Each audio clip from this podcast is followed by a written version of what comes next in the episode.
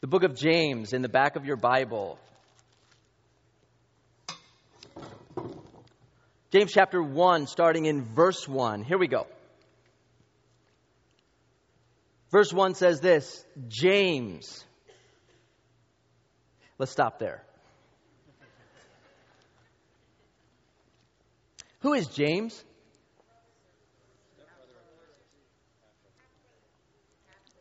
Good, okay. We started with brother Jesus, stepbrother, half brother Jesus. What's the. Related to Jesus.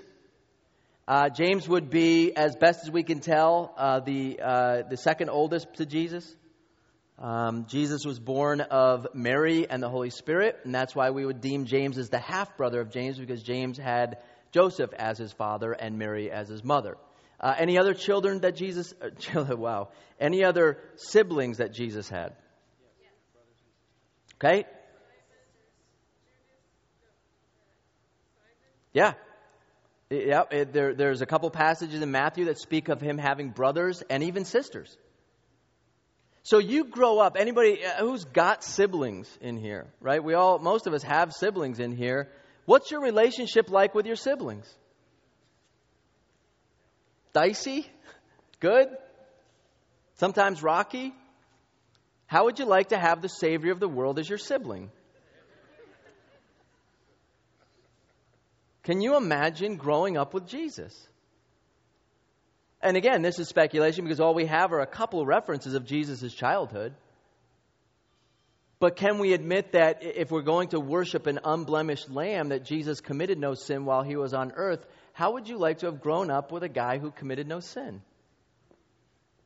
I just, I've wondered about that in terms of the dinner table kind of conversation. If Jesus was always catching James doing something, maybe giving him a look. I just, I wonder. And here's the kicker, guys. I don't think, in fact, I'm pretty sure, James didn't think Jesus was who he claimed to be early on. So it's not that they were growing up and James was like, well, of course you can't, you know, you know, whatever. Of course you can run faster than me or whatever it was, you know, because you don't sin. You know, it wasn't like that. You know, of course you're never making mistakes. You're Jesus. You don't sin. I don't think it was like that. And here's why. Take your Bibles, in fact, go back to the Gospels. Go to, uh, let's go to Mark chapter 3. Mark chapter 3. Mark chapter 3, and let's pick it up in. Uh, you know what? I don't like that one. How about. Um, uh, yeah, no, that's fine. Mark chapter 3, look at verse 31. Mark chapter 3:31 and his mother Jesus' mother and his brothers arrived and standing outside they sent word to him and called him and a multitude was sitting around Jesus, and they said to him, Jesus, hey, your, your mom and your, your brothers, they're, they're outside looking for you. Jesus answers and says, Who are my mother and my brothers? And by looking on those who were sitting around him, he said, Behold, to the people, he said, Behold, my mother and my brothers. For whoever does the will of God, he is my mother and my sister and my brother. Now, you know, word got back to James and Mary and the others. How do you think that went over? Uh, the reason I mention this, guys, is I don't want to lose the human perspective of this because we're going to read a book over the next several months written by the half brother of Jesus, and I just want to kind of paint the picture here of who this guy was. And so he's wrestling with this idea, I think, watching his brother, turn to John chapter 7, watching his brother, his half brother, claim to be the Messiah, claim to be God, watching him perform miracle, uh, miracles of healing, and then listening to these radical teachings. And all the while, James has to be thinking, I grew up with this guy. It can't, this can't be. Like, this isn't someone that, you know, came out of nowhere and just popped into our life and just started preaching. I know this guy. John chapter 7, uh, look at verse 3. John chapter 7, verse 3.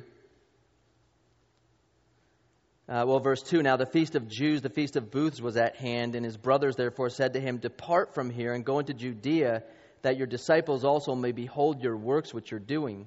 For no one does anything in secret, for he himself seeks to be known publicly. And if you do these things, show yourself to the word, show yourself to the world. See, they were baiting him. His own brothers were saying, "Listen, why don't you go to the feast knowing that there was going to be violence ahead?" Because if you're really Jesus, you know, why don't you go prove yourself? Because verse 5 wraps it up. It says, For not even his brothers were believing in him. Now, take it from both, both, both sides of the, the coin. How would you like to be Jesus, not having your family buy into what you're doing? How would you like to be the guy that's claiming to do things and, and knowing that this is the will of my Father, but even your flesh and blood, so to speak, they're not buying it? It goes both ways. It wasn't until, take your Bibles and go to 1 Corinthians chapter 15. It wasn't until later where James has a radical transformation. 1 Corinthians chapter 15. Matthew, Mark, Luke, John, Acts, Romans, 1 Corinthians chapter 15. Watch this. Verse 6 says, 1 Corinthians chapter 15, verse 6, and after Jesus appeared, after his resurrection, Paul writes, he appeared to more than 500 brethren at one time, most of who remain until now but some have fallen asleep, some have died. And then Jesus appeared to who? To James. And then to all the apostles. Isn't it interesting? We see this several places throughout the New Testament that James himself is pulled out of the group and set aside in terms of the way things are written. And then, you know, when Peter escaped from prison, it says, and they went to James and the others. And we see James almost being identified even early on as somebody, oops, as somebody special. And so we're dealing with someone who denied, denied, denied, denied. And then after Jesus rose from the grave and appeared, it says he appeared to James. And really, folks, I believe that's when this guy's life just took off. In fact, Josephus, the Jewish theologian, said that he recorded, I believe in AD 62, is when James finally ended his life. do you know how he ended it? He was stoned to death for his belief in his Savior, which happened to be his half brother.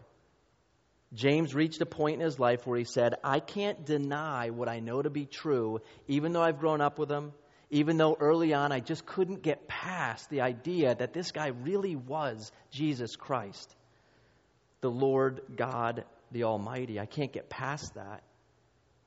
Now I'm willing to die for it. And so they took him out, and whatever their, bury, uh, whatever their stoning process was, I know in some parts of the world they will bury you waist high with your arms down so you can't move, and they'll just throw rocks at you till you die. And whether it was that elaborate or they just put him in a corner against a corner and they all took rocks and threw him, one way or the other, he died by being bludgeoned by rocks. And I can just imagine as the rocks were hitting him, one rock after another rock after another rock, it had to have crossed his mind do I really believe this? And guys, I think that because of that, we have this wonderful letter written about 15 years before he died, in about AD 44 or so, titled the Book of James. In fact, look at the next couple of words in the James chapter 1. It says, James, and what does he describe himself as? A slave of God. James, a bondservant of God, and who else? Isn't that amazing? Again, not to, not to make Jesus, you know, any more human than he is, but could, could, would any of us bow down to our brothers that way or our sisters that way? James, in the course of his lifetime, after Jesus rose from the grave and appeared to him, changed his life so much that when he died or before he died, he was willing to put down on paper, I am not only a bondservant of God, but I'm a bondservant of the Lord Jesus Christ. The same guy I grew up with. He is my Lord. Now, guys, if James can say that, who knew him intimately, what do you think you and I can do? who have been bought, bought by the price of Christ's blood. If James knew Christ, and if there were anything in Jesus' life where James could say, you know what, I'm not buying it, I know you too well. Remember the time you did, or remember the situation where you did, or remember that occasion where we were all hanging out and you did. But James, the guy who grew up with Jesus, was able to say, I didn't see any of that, to the degree where I'm willing to call this person my Lord, Jesus Christ. And I'm willing to say I am his bondservant. If that guy can say that, I wonder if you and I could say that. James becomes one of the big leaders in the church. In fact, in chapter 2, uh, verse 9 of Galatians, uh, Galatians 2 9, he's called one of the pillars of the church. James is going to become one of the leaders of the church of Jerusalem. We see this all throughout the book of Acts and really through Acts 12 through 15. Uh, Paul and James are going to interact for a little while, but people are going to begin to go to this guy for wisdom. They're going to be able to search him out and say, What do you think, James? What's your opinion, James? And thus, when James writes to those who are dispersed, what we find is we find a book, most people call it the New Testament Proverbs. And so we start this evening, guys, with this premise. The book of James is written with a couple of assumptions. One is he starts past a lot of where maybe Paul would start or maybe even Peter. He assumes that whom I'm talking to know Jesus and you're ready to move past whether I have to prove Jesus is who he is. And so James doesn't mention Jesus a whole lot. Rather, what we have is principle after principle after principle after principle because what he's assuming is my audience knows Jesus and you're ready now to, to take in what we call growing in Jesus. And so this is a book for people who are ready to accept the fact that I'm a believer in Jesus Christ. Now, God, how do you want me to live? And if that's where you're at tonight, then this is going to be a wild trip over the next several weeks, if not months. So we're going to start with where James starts, which is we know Jesus and we're ready to move forward. Okay, and that may be a big assumption here because of the size of this group, but that's where James starts, and I want to honor that where he started. Someone made this quote, I thought it was very interesting. Speaking of maturing in Christ, they said, If you got arrested for being a Christian, would there be enough evidence to convict you?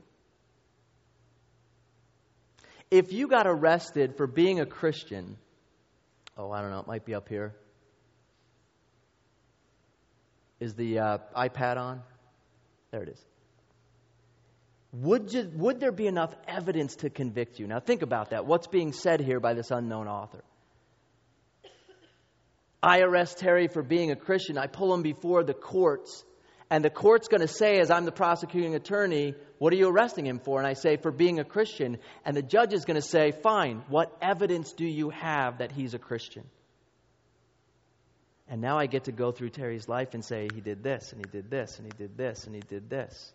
I saw him praying all the time. I saw him going to church and worshiping. I saw him uh, praising God. I saw him speaking God to other people. I saw him giving to his local congregation. I saw him serving. I saw him living out the fruit of the Spirit. And on and on and on and on and on. And finally, the judge says, Enough. Clearly, he's a Christian. Lock him up. Do you have enough evidence in your life for me to arrest you for being a Christian? And, guys, really, this is what that book's all about. The book is all about helping you and me understand this is the way God wants you and I to live as Christ followers. And so for some of us, boy, it's going to get a little hairy in here. Not because of anything I'm going to say, but because the Holy Spirit's just going to be nudging you a little along. How are you doing with your tongue? How are you doing with going through trials? How are you doing with favoritism? How are you doing with uh, persevering? And so, what my job is over the next several weeks is to lay it out. Your job is going to be answering to the Holy Spirit. Um, I brought my ball glove with me so I could catch your comments. So I brought my ball glove with me because anybody play baseball in here? Ball players in here? Okay. You know when you buy a new baseball glove, you go to the Dick's or wherever you buy a new ball glove. What's the ball glove like? It's all stiff and Some, in some ways, I think that that's the way our Christian life is. So we come to know Jesus and we're brand new. We're, we're right off the shelf there. We're, but if you've ever played baseball or softball, you know when you grab a glove and it's stiff, you, what can you do with it? So what do you do? What do you do when you get a new glove? Go get your oil. You bathe it. Remember as a kid, you got all excited about oiling your glove? And you stuck a softball or baseball in there or grapefruit or whatever you had going for you. And you'd take it and you'd wrap it like this. And you'd put, what would you put around it? Shoestring or something, tie it up. Anybody ever sleep under it or you're just you're working it right and then you go out and practice with it and you throw the ball around with your friends and before you know it one might even call this a mature glove right now. Because it's been through a lot. It's weathered. Has a little bit of history to it. And i wouldn't trade this glove for anything. I wouldn't go buy a new glove right now. This is my glove. This is the glove i play with. It's an extension of my hand if you will. I wonder if our Christian life will ever get to the point where it will look a little bit like a mature ball glove. Maybe a little rough around the edges, maybe beat up, but boy, this thing, you don't want to go get a new one. This is the one that I want to use because this is the one that's going to make the catches, make the plays for me, not that new one. Is your life looking anything like a, a, a ball glove? Or are you still right off the shelf?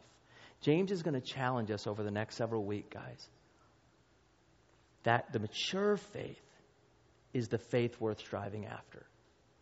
It's going to get very practical, um, very hands on, and that's why I'm excited. So I hope you come back. I hope you're willing to join us for the next several weeks. We're just going to tackle it verse by verse, okay? So I guess maybe an assignment this week. Um, go home and read just the first couple verses of the, of the book of James. Come back, have a great discussion, okay? Let me pray for us. Jesus, you're good to us. We don't deserve half of the blessings you give us, but we, but we get them every day. I know today I got them just by waking up and driving to work and, and uh, some joy in my heart, smile on my face, feeling relatively healthy. I don't deserve any of that, but God, I got it, and so I want to say thank you for those of us who came out tonight, Father, and, and had childcare provided for. We praise you for that. We're able to sit in here and talk for a few minutes about you and your word. And we don't deserve that, but we have it. And so I pray, Father, that there might be an air of thanksgiving tonight. We have this incredible opportunity this side of heaven to learn as much as we can, and not just to learn it for knowledge's sake. Please, Father, if there's any of us in here that want to boast about our knowledge, May you humble us. But rather, we're learning to prepare for what lies ahead. And God, if we can learn and prepare for what lies ahead and in, in the in the in between apply what we're learning, I can't imagine the number of people that will come to know you as a result of Christians who love you and love others. So maybe this week, Father, for some of us in here, you would put in our path somebody that needs to see us living out our faith. And when they do, they will ask, Why? And boy, we'll have this wonderful conversation about you, the author and perfecter of our faith. Until we meet again, Father, in Jesus' name, amen. We'll see you next week.